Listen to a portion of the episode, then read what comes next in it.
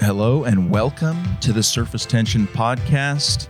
My name is Alex. My co host over here is Craig. We are going to be exploring deep questions and looking for deep answers to spiritual questions and questions about life in general. We're happy to have you here, and here we go. Hi, welcome to our podcast. We actually still have Abraham in the studio with us.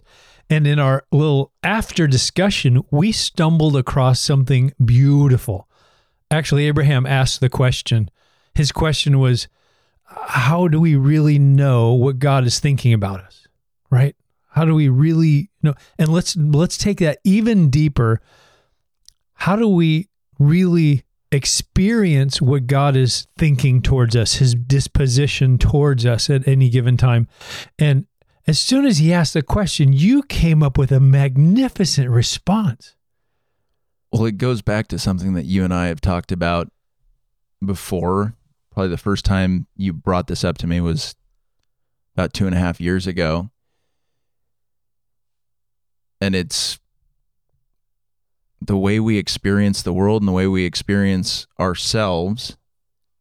You said this to me. You said, It's not important what others think about me. In fact, it's not important what I think about me. What is important is what God thinks of me. And then Abraham came in and said, Well, how do you know what God thinks about you? And that is a huge question. Abe, you said, What does God think about you? And just as a point of clarification, I was quoting the Apostle Paul in Corinthians because he was having some conflict in this church. And he was trying to say, I don't care if you judge me. I don't even care if I judge my, I'm, I don't, I don't care what you think of me. I don't even care about what I think of me. The only thing that matters is what God thinks of me. That is the sole thing. And I love that as a foundation for this. Um, Right. Well, if we start with what is what do other people think about me, we're screwed. Mm. The more seductive and nefarious one is what do I think of me? That tricky, underhanded, hyper individualistic Western psychology version of how am I feeling? How are my thoughts? Those both, as starting points, are perfect way to build a pyramid upside down and reach a series of conclusions mired in nonsense that will make us unhappy, unfulfilled, distant from God, distant from others. And so it's mission critical that we build the foundation on God and not on us. Because if I wake up on any given day and say, How am I doing? that will paint my reality for the rest of the day. If I if I ask the question, God, what do you think of me today? How much do you love me today? That's a different starting point. Abe, chime in. How do you how do you connect with that? How do you connect with what God thinks of you like personally? Like personally, you God knows you. He knows you personally. He knows Alex. He knows Craig. He knows me. What does he think of Craig? What does he think of Alex? And what does he think of Abe?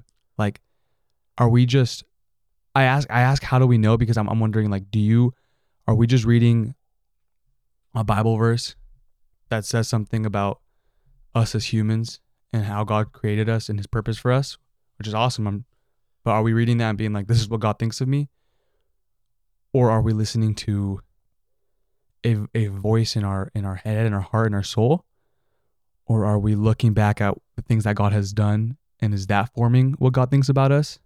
Like these are these are all these things that I'm like, where am I putting my money on to think about how God thinks about me? Does that make sense? A hundred percent. It it makes me think if I read Craig's biography,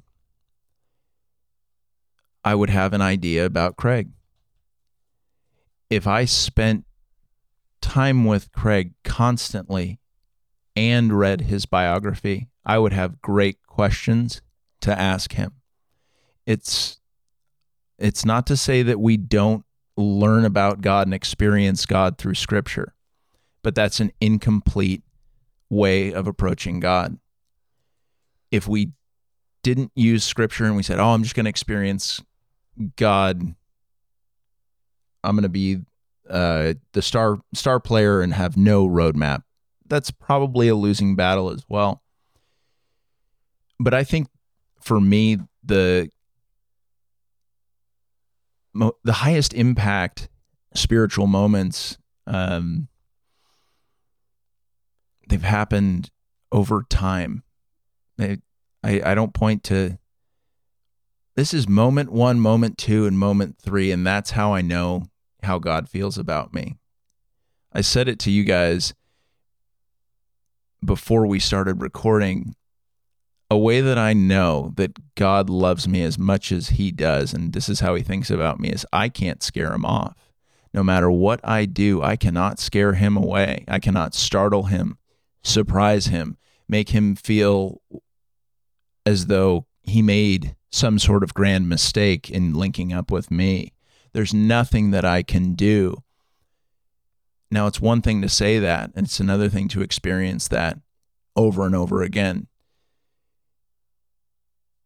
And he's not disappointed when I don't experience God as being disappointed in me. I could, but that would probably stem from what do I think about me rather than what does God think about me. I'm thinking that God is disappointed in me, I'm probably starting my line of questioning at me and not him.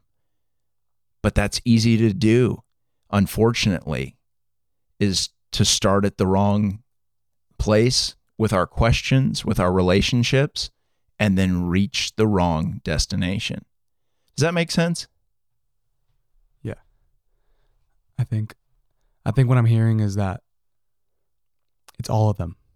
Like I hear that it is it is what you read in the Bible. It is that roadmap. It is the personal personal connection that you have personally with God. And it is looking back at the things that he's done for your life that over time kind of give you give you an answer or an idea to what God thinks of you. That's kind of what I heard. Mm-hmm. And let me let me just ask you a question. Um, we talk often about the thought map, right? Where our our our heart and our mind, our soul goes as soon as a question comes into our into our heads. If we're asked a question, so I'm going to ask you a question, but I don't want you just to blurt out an answer. Be very aware of where your heart and your mind take you. Okay. You are going to ask God the question, What do you think about me? What is his first response? What is God's response to the, you asking him the question, What do you think about me? How does he how does he respond to that? I felt something. Do I? Should I just should I just blurt out what I what I felt? Come on, bring it. Narrate the thought map. Yes. So the the thought map is us just verbalizing not a single thought, but all of the thoughts before and just follow following it out. It's a This it's was a my tricky- first this it- was my first thought, and this is my second thought. This is where my mind went, this is where my heart went. It's it's describing the journey. I I felt like I heard I felt like I heard perfect son. And Dude, that's that that like that's that stirs something up in me because often the way that I looked at God was the same way that I that I how do I say it? the way the same way I looked at my my my dad my dad here. So the same the way I would look at my dad was the way I would look at God. Hmm. And I felt dang, that's a trip. I felt like my dad was kind of was kind of disappointed in me sometimes. At times I, for a while I felt like that way. And because I felt that my dad felt that way about me, I felt like God was disappointed in me. And I don't know, I, I had to detach my earthly dad from my spiritual dad. And yeah, once I did, I I, I was able to, to feel like like he like I'm his son. So it did that just happen? When I asked you to kind of consider that, what was God's response to the question, What do you think of me? What was his response? What did you anticipate experiencing from him, you asking him that question? I, I felt like that was just I felt like that just happened right now. I anticipated feel, uh, thinking something like honestly I was like oh like something like that people say all the time like my like my faithful servant or like I don't know. I was just Okay, let me give you a multiple choice. Cool. When you asked God that question, was he happy that you were asking the question? Was he ambivalent about you asking the question? Was he frustrated or disappointed that you were asking the question? What did you experience in your mind, your heart, when you just asked that question? God, what do you think of me? I feel like he's been waiting for me to ask that question. In a good way? Waiting in, a, good, way. Because you can in be waiting way. in a a good way. Like, like, come on, let's talk. Like, come on, let's. Like, come, like, I'm like, let's hang out. I'm here. I've been wanting to. I've been wanting to. I've been wanting. I've been waiting for you to make time for me. That's awesome. So, and just this, what we're talking about, is huge. And hearing, having something stirred in you is fantastic. Now, that doesn't always happen. But what is really important is the experience and the journey of getting to that, of being aware of. He's he's saying, I am so glad you asked. I'm so glad you're here because that communicates something about God. God is communicating to you something about you, about the nature of your relationship, just in the way that He responds. And I think many people, I mean, what, what did you have a thought map that you went through and uh, asking that question of God? Yeah, mine was highly visual, and the first thought was God smiling. Was Mhm. Jesus smiling? If I said, Jesus, what do you think of me? It's a look, it's a smile, and everything moves from that access point Yes. is that is and if it were just that if there was no language it's a beautiful experience Yes. it's a beautiful experience Yeah. So I think you probably can see where we're moving towards, and it it's really important for us not only to ask God these questions, to be mindful of the entire conversation, not just the answer, because He may not speak anything to us, and we may have to rely on Scripture. He says, "You want to know what I think of you? Look at the cross. Look at my Son Jesus. This is this is what I think of you. This is how much I love you. I was willing to give my only Son." to die so you and I could have a relationship. That's what I think about you. But understanding that our minds, our hearts, our souls bring an expectation of an experience to God. And both of you had a positive experience with asking God that question. And I would say that may be unique.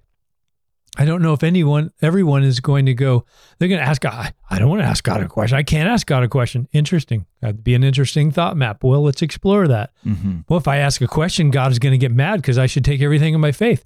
Oh, okay. Interesting. Let's explore that. Every single little nuance. Or they're afraid of the that. answer. Yes, exactly. I, for me, I was afraid of the answer. Hmm. Hmm. Tell us more about that. Hmm. I I always feel like I'm not doing enough. And I catch myself in this doing and and I catch my it's almost like I have tallies of like like good stars Here are my bad stars. Like my bad uh my whatever, my tickets. Here are all my tickets and here are my good stars, my golden stars. And I think I have to be doing more than doing more good works and more praying and more in the word. I have to be doing that a lot more and and and I don't know how to explain this, like sinning less, falling less to in order to still experience still experience God. Still like this is so like it goes like I don't want to talk about like my dad, but like like just I don't want to make this a Father's Day thing, but, but like it goes back to like the to like the the thing is like where I, where I was like I need to do good on this exam or like whatever in order for my dad to be like that was good. Rather than you know that's like the relationship I had back then. Now I have a, a, a relationship with my father that's a lot better but that's the relationship I had back then and I feel like it's shaped the way I, I have a relationship with God it's like I need to keep doing all these things well and I'll I'll have him I'll have him close. But if I don't do it well, I won't have him close. Does that make does that make sense? Absolutely. I don't know. I think every single person listening to this in our audience can relate to that. That it, it seems like there's an incredible performance orientation to our, our evaluation of what God thinks of us at any given time. If I'm not productive, I'm not worthy of love. If I'm not achieving, I'm not worthy of love. That's the culture.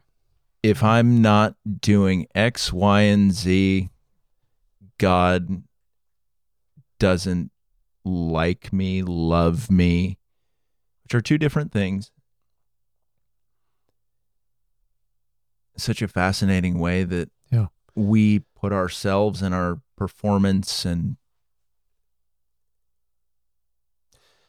And and one of the things we've talked about before, this is a double-edged sword because if this is the criteria by which we think God is evaluating what he thinks of us, it's going to be the criteria by which we evaluate what we think of other people.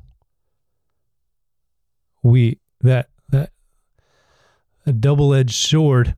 If if if we think we are only lovable when we are performing well, when we are reading our Bible, when we're walking well, when we're following his purpose, then we will probably only love the people around us when they are performing well. And go ahead. You had a thought. I feel like it sounds like um sounds like cancel culture. And it sounds like we can't we cancel ourselves. I feel like I cancel myself. And Mm. others. And and others, yes. And others. and others. because we have the wrong operating system, something we talk about so often here, which is why it's so beautiful. Alex, two and a half, three years ago, five years ago, probably wouldn't have had the answer. I know God loves me because I can't scare him away. I what that's beautiful because that that's a pendulum swing away from I have to perform to be loved. That's even in the place where if I'm not performing well or if I'm performing poorly, I'm still loved. And that is who we are. Now, we do have to be honest. I mean, is it love, love, love, love, love, love? Can God be disappointed with us? there are so few relationships that can withstand the test of negative emotions. That's how you know that love is real. When a relationship is so deep, so honest, and so sturdy that it can withstand things that sting like disappointment, anger, Yes. fear. Yep. Those I'm noticing that in friendships that I have say that relationship can't survive conflict. hmm That relationship cannot endure That's really good. conflict. And as much as that hurts, I can also use that and say, well, how amazing is God? Yeah. And you think about Jesus and his relationship with Peter uh, and the conflict that they had demonstrating the depth of their relationship.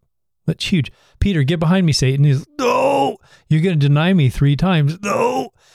Wow. I mean, that's huge. They had a huge conflictual relationship that was still rooted in this foundation of love, acceptance. I'm not going to define this relationship based on your performance. The relationship is defined on love. Can I be disappointed that you're not speaking in the things of God? Yeah. Can I be a little dis- sad that you betrayed me three times and twice to a maybe maybe all three times to a girl, which may have that's maybe from different podcast, you know. But uh, yeah, what's stirring in you guys? What does it what does it mean to be disappointed? Like it it means you expected something and and it didn't happen, right? Can that like hmm, can we can we act can we disappoint God if if he know he knows the outcome all the time? Is he is he is he can he still be disappointed when he knows what we're already going to do? When he said, I will be, be like like Jesus said he was going to be betrayed. And then when he was betrayed, was he disappointed? Or was he disappointed when it was Peter, right? He was like he he denied him. Like can do can we do we even have the do we have the ability to disappoint God? Yeah. I don't know. I'm That's just such a good question. I, I would probably want to. There was a season of my life where I'm like, hey, no, God doesn't ever get disappointed or sad or mad. And then someone challenged me. It's like, well, but He created us with emotions. He has the emotions. And so He experiences those emotions. I'm like, oh, that makes sense. Yeah, that Mhm. makes sense. And if we look back at the Old Testament, we see a God who is disappointed with Israel. He's they they wandered away. He's like, "What are you doing? You're prostituting yourself out to these other gods and idols when I'm here. I'm the only one that can satisfy the needs in your soul. Why are you running after these other things?" He seemed sad and disappointed. He knew it was going to happen. But again, for me, the most important thing I've had to learn in my journey with him is that even though he may be disappointed, the relationship is not defined by disappointment because that's what a lot of our experiences in this life. When someone's disappointed with us, oh no, our relationship is defined by that disappointment, and that disappointment will end this relationship. Oh no, it's over. And that's not completely true. I really like the insight, Alex, you shared earlier about the healthier relationship, the more conflict and tension it can it can sustain. Very good point. So let's let's try to um, wrap this up for our audience. How do we? How can we truly experience today? Not just know, because knowing is in our head, but in, in an experiential way. How can we experience today what God really thinks of us?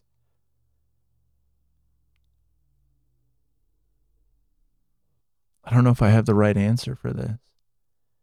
How can Launch we- it out there. How can we experience Yes. how God really feels about us? Mm-hmm.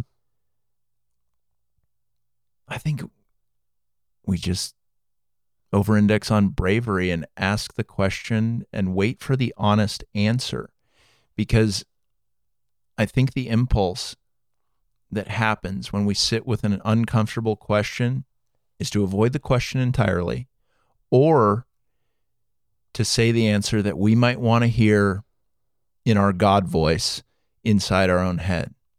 I don't think we're actually waiting and listening. But that's a that's a huge spiritual ground to stand on. To stand alone in front of the Father. This is not a group exercise. This is very much an individual exercise. Free of distraction. And say, God, what do you think of me? hmm And then just wait. Wait. Yes. Could you tolerate waiting for five hours for an answer, Abe? If that's what it if that's what it took to hear it, to feel it, to embrace it two percent more than you did before you asked the question. And five hours would be master's level. Can we wait five seconds before doing? And I so appreciate the insightfulness that you are bringing to this. Don't discard the question and don't just fill in the airspace with your thoughts. Wait, wait, listen. Allow him to speak. And he may choose to speak through scripture. He may bring to mind. He may choose to speak directly. He may choose to speak through a friend, through a song, through a beautiful butterfly uh, in a in a tree. Who knows? We don't know. If not, seek it. No, Yeah, seek it. Like Yep. he says, seek and you shall find. And if you're you're waiting and it doesn't come, I think, and you go out and you're throughout your day, you're you're seeking the answer. You're you're still ready for it. I think it could come that way as well. So can we back it up just a little bit though? I loved Abe your honesty about I'm I'm I'm a little afraid to hear the answer. I think a lot of people are going to share that that sentiment of just I don't know if I really want to hear. Um and let's let's tease that out just a little bit more. Let's try to be very pragmatic and try to say this is how your life will be different if you actually experience from God what he thinks of you. So if you're having a conversation with someone saying, "Why would I do that? Why would I why would I ask God what he thinks of me?" How how in the world is today going to change if I could experience what God thinks of me? What would you guys how would you answer that? What would change today for me if I really knew and could experience what God's thinking of me?